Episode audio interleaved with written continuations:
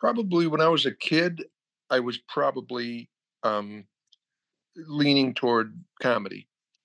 But everyone, including everyone that does comedy, wouldn't mind taking a bite out of a dramatic apple. Good morning, good afternoon, good evening, whatever it is, wherever you are. I'm Austin Tichenor, one third of the Reduced Shakespeare Company, and you're listening to this week's Reduced Shakespeare Company podcast, number 872 TV's Neil Flynn, Part 2.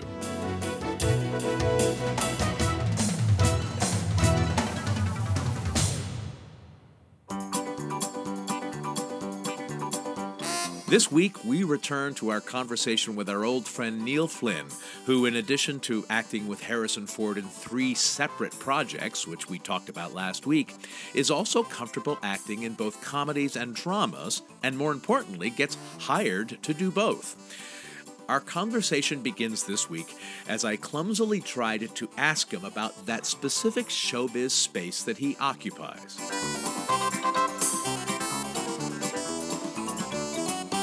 Talking about your Chicago roots.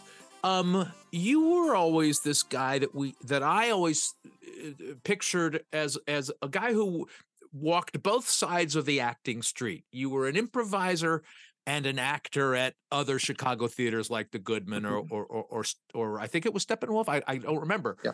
Um, was that always a thing for you? Was that lucky? Was that a thing you consciously went after? How do you feel about i mean even now you you spent uh, you do for for a guy who's on as many t- episodes of television as you you also did a lot of improv while you were doing that. And i'm wondering how, what's what that what that's like for you to go back and forth between those two? Probably when i was a kid i was probably um leaning toward comedy and um, but everyone, including everyone that does comedy, wouldn't mind taking a bite out of a dramatic sure. apple, you know. Um, but w- by the time I got to Chicago after college, I was leaning toward, or at least the opportunities that were. I think there's probably more dramatic theater than comedy. I think yeah. that's safe to say. Um, yeah. But so I was on that track, and um, and comfortable doing it. You know, I did. I, I, I, don't remember looking back how many different productions I was in, in in, Chicago, but let's let's call it ten, maybe sure. twelve. And um, yeah, it was almost. I, I don't think I can name a comedy unless you consider Hot l Baltimore a, a, a comedy. But what happened was, and then I came out. Oh, you know what happened? I came out to L.A. Um, for a pilot season with a girlfriend, and uh, I say that because I, I, wouldn't have come unless she was going. I mean, it, I came right. along. Sure. Is a better way to put it. Um, I got a read for coach. Ironically, if you recall, he had that big assistant mm-hmm. um, coach, assistant coach, and um, I read for that in a very preliminary way. It was also meet this casting director and here's here are some sides to read. For all I know, the show, you know, anyway, she said, okay, good. Coach was a comedy, by the way, folks. I have our comedy in the 80s. And um, she said, okay, I, I can see that you can act, but you've got to lighten up very much. I was, you know, I, I this is a slow thinking guy, and that you know how comedies a lot of times that's where the humor comes from. Woody on Cheers or Coach on Cheers, or sure. you know the the the, the dim witted guy. I was playing it like it was of mice and men. You know, the heartbreakingly dim-witted guy. Yeah. And um, so I realized I didn't, didn't know what I was doing as far as that goes. But then a few years after that, almost by accident, I got involved in improv and was hanging around funny people. And uh, I, I, if you would have asked me as a young man, I, do you think you're funny? I would have said yes. But I got funnier, you know. Um, and so that led i never would i i knew what second city was my whole life i never would have dreamed i would go there and i never pursued it you know? Uh, I, I knew what the chicago bears were but i never thought i'd you know had any thoughts about taking the field you know? Uh, it just kind of not to say fell in my lap but i ended up on this track that i didn't anticipate with improv thing that was great mm-hmm. and then the time came when people of our class or um, whatever would take that next logical step to Second City, mm-hmm. I was so much more prepared than I would have been uh, had I not, of course, wandered into improv. And um, it uh, was just a great bonus to be able to have that fork in the road and still keep the other fork in the road, you know? Yeah. Um, and it, it, it, it set me up to certainly I was better at performing comedy then, and therefore prepared to, um, you know, do comedy on, on on on television. And here's a thought: is that Bill Lawrence, who I mentioned before, the creator of Scrubs, um, he saw me in an improv show. We had we had been already been friends, weirdly, from many years earlier when I came out for that pilot season. Yeah. I a few months later we moved back, you know, for a few years, and met him in a bar and played on a basketball team, you know, a, a rec league in in yeah. Westwood. And then when I came, I, I had to quit, you know, because I was riding on the vine out in LA. Moved back to Chicago and started doing improv. Around that time, I saw on a TV show in the credits for Spin City, co-created by Bill Lawrence. I thought, I wonder if that's the same Bill Lawrence is because he was only about 24 years old or 25. He's very, uh, he's a young phenom. Um, so Bill came to see an improv show, uh, and shortly after Scrubs came up, and uh, although he, well, he kind of gave me the part, but when I saw him, I was reading for Dr. Cox's part, uh, John mm-hmm. McGinley, and I said, um, I said to Bill, he said, "Oh, I said, thanks for calling me in." He says, "No, I didn't call you in. You, you were on the list. The, the casting directors had you on the list. I didn't have to give them your name." But the bad news is, he says, you're not going to get this part. I already know who I'm going to give it to. And so we'll just chat for a bit. You know, oh, okay, fair enough. And then he says, you know what? Read this. It was a page or two, um, a scene with the janitor. And I read it. And he goes, you want to do that? And it was just a one shot thing in the, in the pilot. But it's, you know, of course the answer is yes. Yeah. I'll, I'll get a day of work, uh, 500 bucks or whatever it is. Yeah. And um, I said, sure, I'll do this. And um, okay. And so we did it, and it turned out to be what it turned out to be. Uh, they they kept me around, but um, and weirdly, conversely to what I was talking about is doing comedy, the janitor was pretty dry as far as comedy goes. Yeah. So it wasn't comedy like um, you know Jim Carrey or something. There's variations of sure. uh, of what uh, counts as comedy, but it was uh, no. I always say that my the, the, the best business decision, best business decision I ever made was walking into Improv Olympic in Chicago. Um, it, it, it opened that branch to comedic performing, and it uh, had me rubbing shoulders with people who I'm still friends with today, and some of whom have uh, you know had great success. Hello, this is Elizabeth Dennehy otherwise known as Lieutenant Commander Shelby from Star Trek Next Generation. Welcome to the Reduced Shakespeare Company's podcast.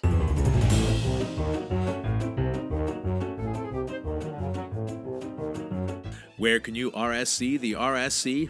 This fall of 2023, we'll be performing the complete history of Comedy Abridged and the Ultimate Christmas Show Abridged around the country. Check out the touring page at our website, reducedshakespeare.com, or our Facebook page or Twitter feed at Reduced for the latest information. And now back to my conversation with Neil Flynn, talking about how they would shoot his scenes in Scrubs.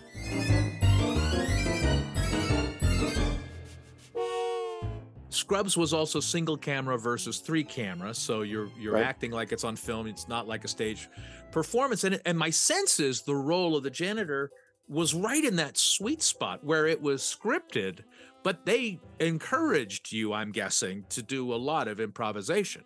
Because Bill had seen that improv show, and so he said, "What we would do is you rehearse it, block the scene." rehearse it a couple times with the dialogue and Bill said, I think from day one, and if you think of something else to say, you know, say that.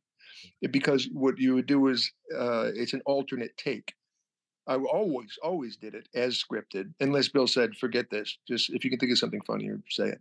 Yeah. But um, do it as scripted and then try a couple more. And most of my scenes were with Zach Braff, and he was always up for this. Um, it was such great fun because it was a small part, but it was at the point where you know the directors were told how it works, and you have different directors. Uh, a lot of the times, I'm speaking to the folks at home. It's not necessarily the same person doesn't direct every episode, right. usually, because uh, there's preparations to do uh, the week before you shoot. So at the very least, on multi-camera, they're switching back and forth. Um, but so they knew the deal, so they would say, uh, "You know, okay, or we're good, Neil. You got anything else? You know, you want to do another one?" And sometimes I would say, "One more. I have one more option." And that's all it is: is providing uh, the the you know the creator of the show, the showrunner, and and the editor options. Yeah, I'm not saying this is gold, but it's worth a try. Uh, so we did three or four different endings to the scene. You you pick pick the one you like.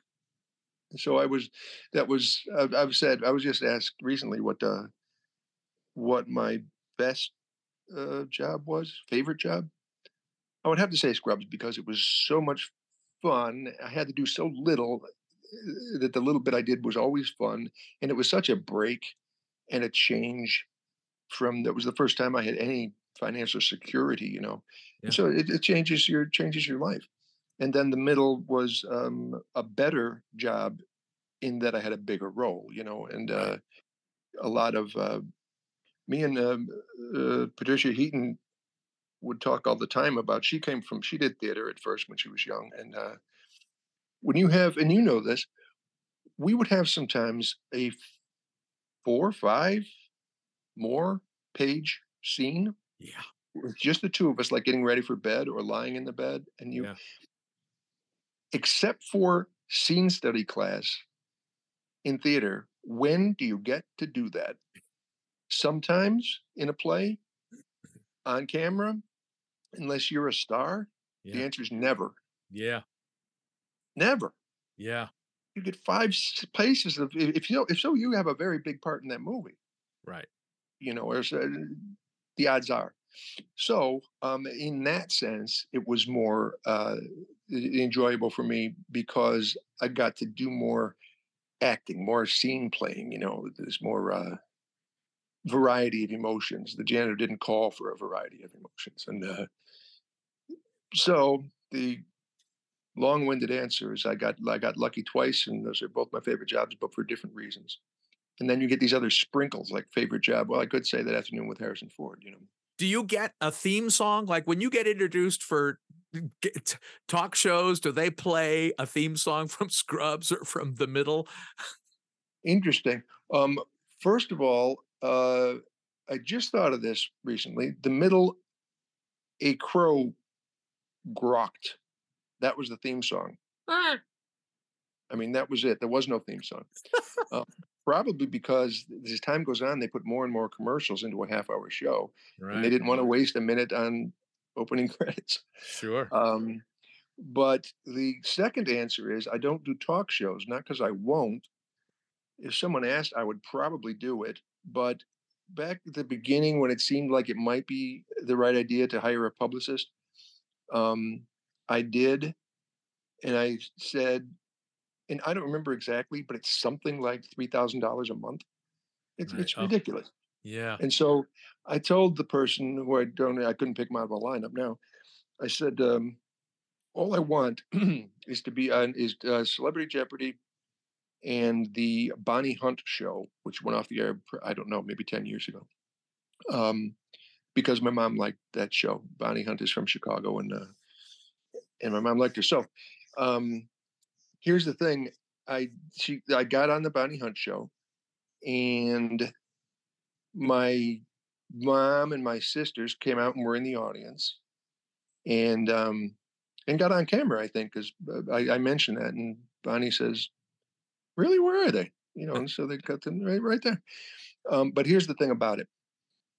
I can't think of a time that I was as nervous as I was standing backstage at the Bonnie Hunt show. Really? You're in the in the dark a little bit. You know, it's it's a door, I think, but it could be a curtain. But sure. uh, I couldn't place it. Maybe sometime in high school or something. I thought this is weird and awful. It's a yeah. terrible feeling. Being nervous is everyone knows that. It's a terrible yeah. feeling. Yeah. And being nervous to you know, I don't know, take a test or something is one thing, but this is live television. Yeah. Yeah. So I think what I concluded is, even that I did a few other things, like uh, in in pairs, we were for publicity for the we were on the View once, and uh, the, the the breakfast cooking show, I don't know something. But um, I never pursued it again. To, you know, I let the publicist go, and um, I'm not going to set myself up to strive for things that make me extremely uncomfortable. Yeah, yeah. So I just let that go. Um, and it's okay. That kind of went hand in hand with. Um, I think people sometimes are trying to. Well, certainly they are. Sometimes it's a, obligatory because you have you're the star of the movie. You have to pump up the the, the, the advertising for this thing, the the press coverage. Um, but other times it's people asking, you know, trying to get their client or themselves onto these things so they can be more recognizable or more well known, or so that their TV show or movie can get publicity. And I, I'm, I'm not in the position. No one's asking me to publicize anything, right? And I don't feel like the other re- reason. Yeah. Um, do it for my own aggrandizement. So I can live without it, and that goes hand in hand. And this will be the last thing I'll say. With, I can't promise it's the last thing I'll say with my attitude overall, which is I got led into the party that I felt shut out of for a long time. I got in, I ate, had a drink. You know, I wasn't called up onto the stage to make some announcements or some or hmm. give some performance. It's okay. Yeah. I got in. If this is pretty much it, I figure I, I figure I'll probably dribble away. You know, just drip, drip, drip. Show up here, show up there but no big things are coming my way. I don't think, and uh, and that's okay. I accept. I'm not I'm not uh, in any way anything but grateful that I didn't go higher up the mountain. That's it for this week's Reduced Shakespeare Company podcast, except for one more thing, which I'll share with you in about 60 seconds, so stick around. Send us your terrible auditions via email to feedback at reducedshakespeare.com or throw a comment to us on Facebook, Twitter, or Instagram or on our own actual website, reducedshakespeare.com, or visit my website, theshakespeareans.com. Thanks as always to assistant coach of the Minnesota State Screaming Eagles, Matthew Croak. Web services by Ginger Power Limited, music by John Weber and Garage Band.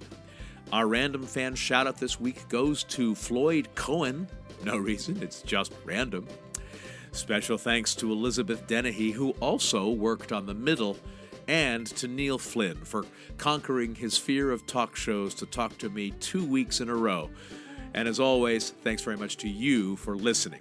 Please continue to stay safe and keep your masks on. I'm Austin Tichenor, 872 2616ths of the Reduced Shakespeare Company. And now, one last exchange between two old friends. And I do mean old.